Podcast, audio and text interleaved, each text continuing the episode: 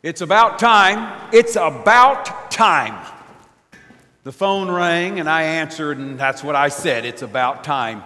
Two Thursdays ago, Kay and I heard that a senior citizen center on the south side needed help administering COVID 19 vaccines. I phoned the executive director. I texted her. I emailed her. I phoned her again. I texted her. I emailed her, oh, I don't know, second, third, fourth time. And finally, I just threw up my hands. So on Saturday, Kay and I were putting on our tennis shoes to have our long Saturday walk, and the phone rang. Can you get here right away? She said. And I hung up the phone and said, It's about time. well, Kay and I went down to the south side, and uh, what we discovered was more than we had expected. Um, it was a significant operation working mainly to try to vaccine seniors who were at risk. Hundreds would be vaccinated that day. Of course, the executive director was overjoyed to have Kay because she could actually administer the vaccine and oversee nursing students as they tried uh, to uh, learn their, their new vocation. I was put in, in charge of, of, uh, of traffic control. And as the uh, folks came in, um, many of them in wheelchairs, some even on stretchers, and oh, goodness, a host of them on walkers. Uh, many being assisted by younger members of their family. I would send them, them to a desk one, two, three, four, five, or six and they would be screened and their, and their anxiety would be assuaged. Fears would begin to release, and they would go and have their first of two vaccinations. Now, what really surprised me uh, when Kay and I went were the ages of the volunteers. We, I worked with a 28 year old um, software engineer a 32 year old CPA, a, a uh, second year medical student, a, a sophomore at SMU, a junior from Rice, a first year graduate student at Harvard, and a physician from Dallas that wanted to see how this operation was working. All much younger than Kay and, and me. And what really, really struck me was the happiness factor in the room. It was a Texas sized room. It used to be a family fitness center, so it was cavernous. And it was just filled with people who had joy, well, joy that I rarely see. It was joy beyond what I catch at a restaurant, beyond that which I experience at an amusement park, or at even a family gathering. It was happiness directed towards others. It was a joy that was there because it was to be shared. I've experienced that a few times uh, in other places, but I certainly experienced it there a Texas sized type of joy. And it really is all about time, isn't it? It's about how we use the time you and I have been given. It's all about time.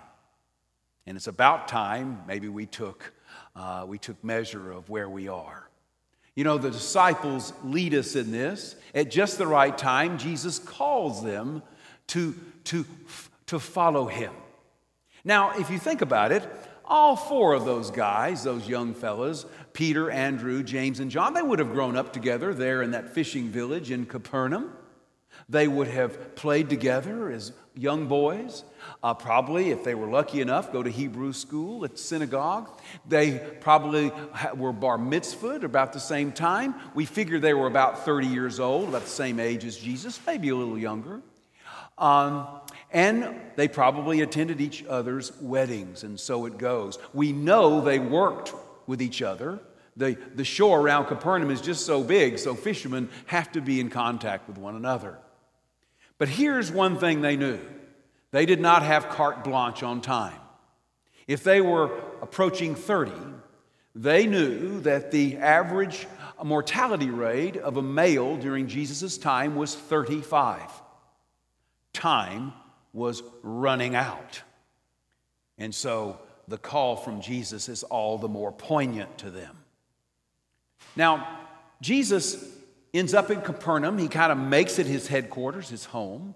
And he goes about town after his second cousin, John the Baptist, is arrested. And he says this The time is fulfilled. The kingdom of God has come near. Repent and believe in the good news. Now, that's stirring in the English, but in the Greek, it is riveting. The time is fulfilled. Uh, time here is the Greek word kairos, which means God's intentional time. So, God's intentions, God's uh, eternal time, is intersecting chronological time. God's time is intersecting ours. The kingdom of God has come near. Uh, the Greek for that is baseo, tau, theo. It means really more like God's rule is now occurring. God's reign is now on earth. he is now in charge. Jesus has made that patently clear. Repent Repent, well, that's a word you hear often in sermons. It comes from the verb metanu, uh, metanoia, which means turn around and go a new direction. Turn around and go a new direction. And finally, um, and, and, and finally, uh, believe, repent, and believe the good news. The word here, believe, is a, is a very important Greek word, pistio, or pist, from, the, from the root pistis, which means more, it means to entrust yourself doesn't mean believe up here, it means to entrust yourself. So, what, what these fishermen, these four young guys who, who had grown up together, are hearing God's time, God's time is invading our own. God's rule is now occurring. Stop what you're doing and turn around and go an entirely new direction and entrust your whole self entrust your life, entrust everything to the good news and to the one who brings the good news. Now that's stirring, don't you think? That's what they heard. And hopefully that today is what we're hearing. Now, they said yes, they got up out of their boats and went. But what happened next? Well, I have to imagine uh, that there was an urgency. Uh, and just like maybe we're feeling some urgency today in the midst of all this COVID malaise, there was an urgency to get out of the boat and go the new direction. But they didn't expect almost the ecstatic feeling they'd have. There's nothing quite like saying yes to the call of Jesus and letting Him unburden us, is there? There's nothing quite like that. And perhaps you remember the times that you have done that. You've been trying to work out everything on your own, and you finally say, Lord, I cannot do it any longer. And He says, That's what I've been waiting to hear. And so you, you release those burdens, and you were going this way, but now you're going to go this way, right? Now, Ignatius of Loyola, uh, the great Spanish uh, reformer who uh, lived in the 16th century, said, This is the first step in following Jesus. It is called purgation. Sounds like a pretty terrible medical term. Uh, but purgation means exactly what you think. You purge yourself of the old life and you go with the new, and you feel, well, you feel reborn. That's why we call it rebirth, right? And purgation is wonderful, and, uh, and that's what the disciples would have felt as they got out of the boats. Maybe it's what you felt as well. Um, the second, the second stage in our, in our following Jesus is not quite as attractive. It sounds attractive, it's called illumination.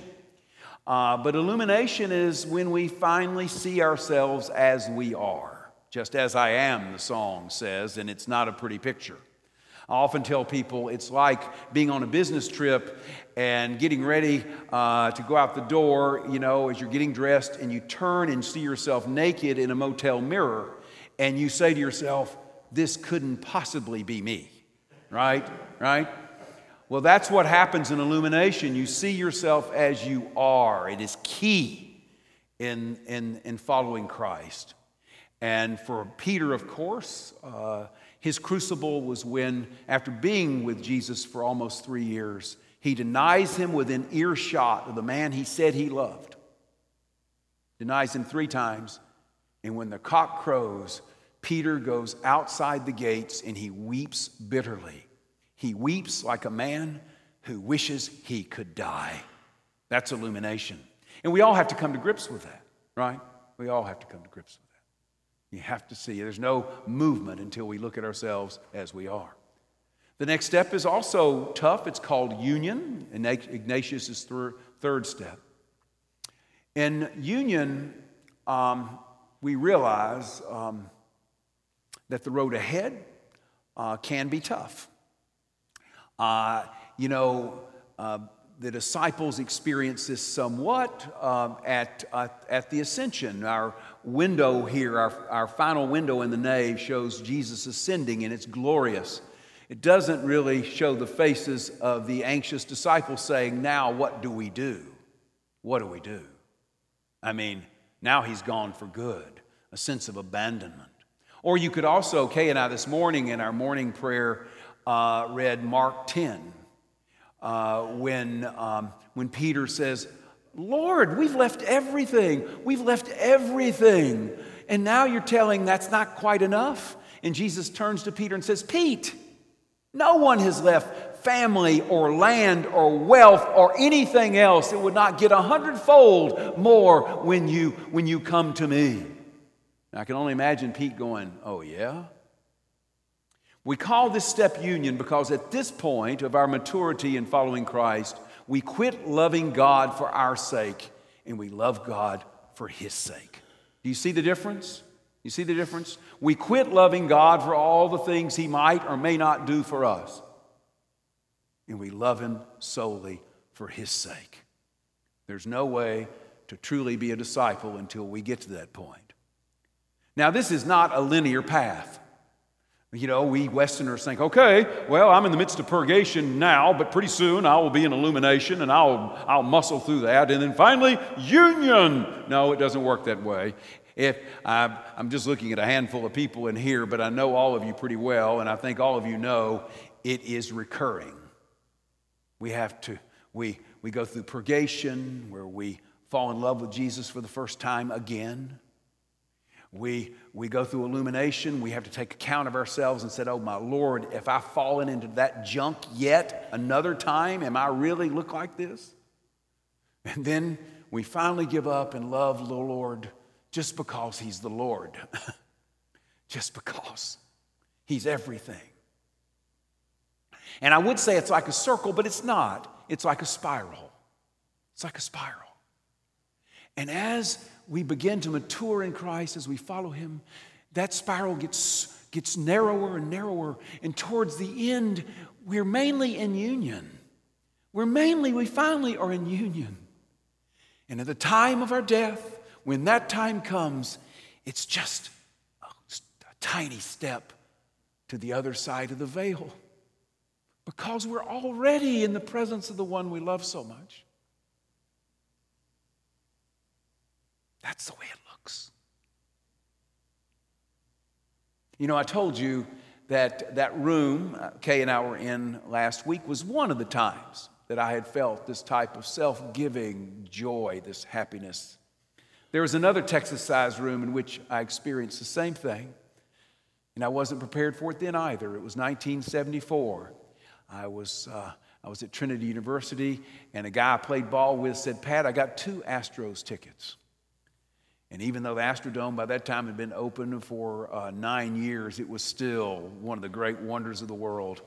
And went to the Astrodome, not thinking about who they were playing, but they were, they were, they were up against the Atlanta Braves. And Hank Aaron stood up at the plate. He let the first pitch go by looking, but the second pitch, he hit that ball so hard, I swear I thought it hit off the back of the Astrodome. And what happened? Everyone in the Astrodome stood up. It was a Saturday.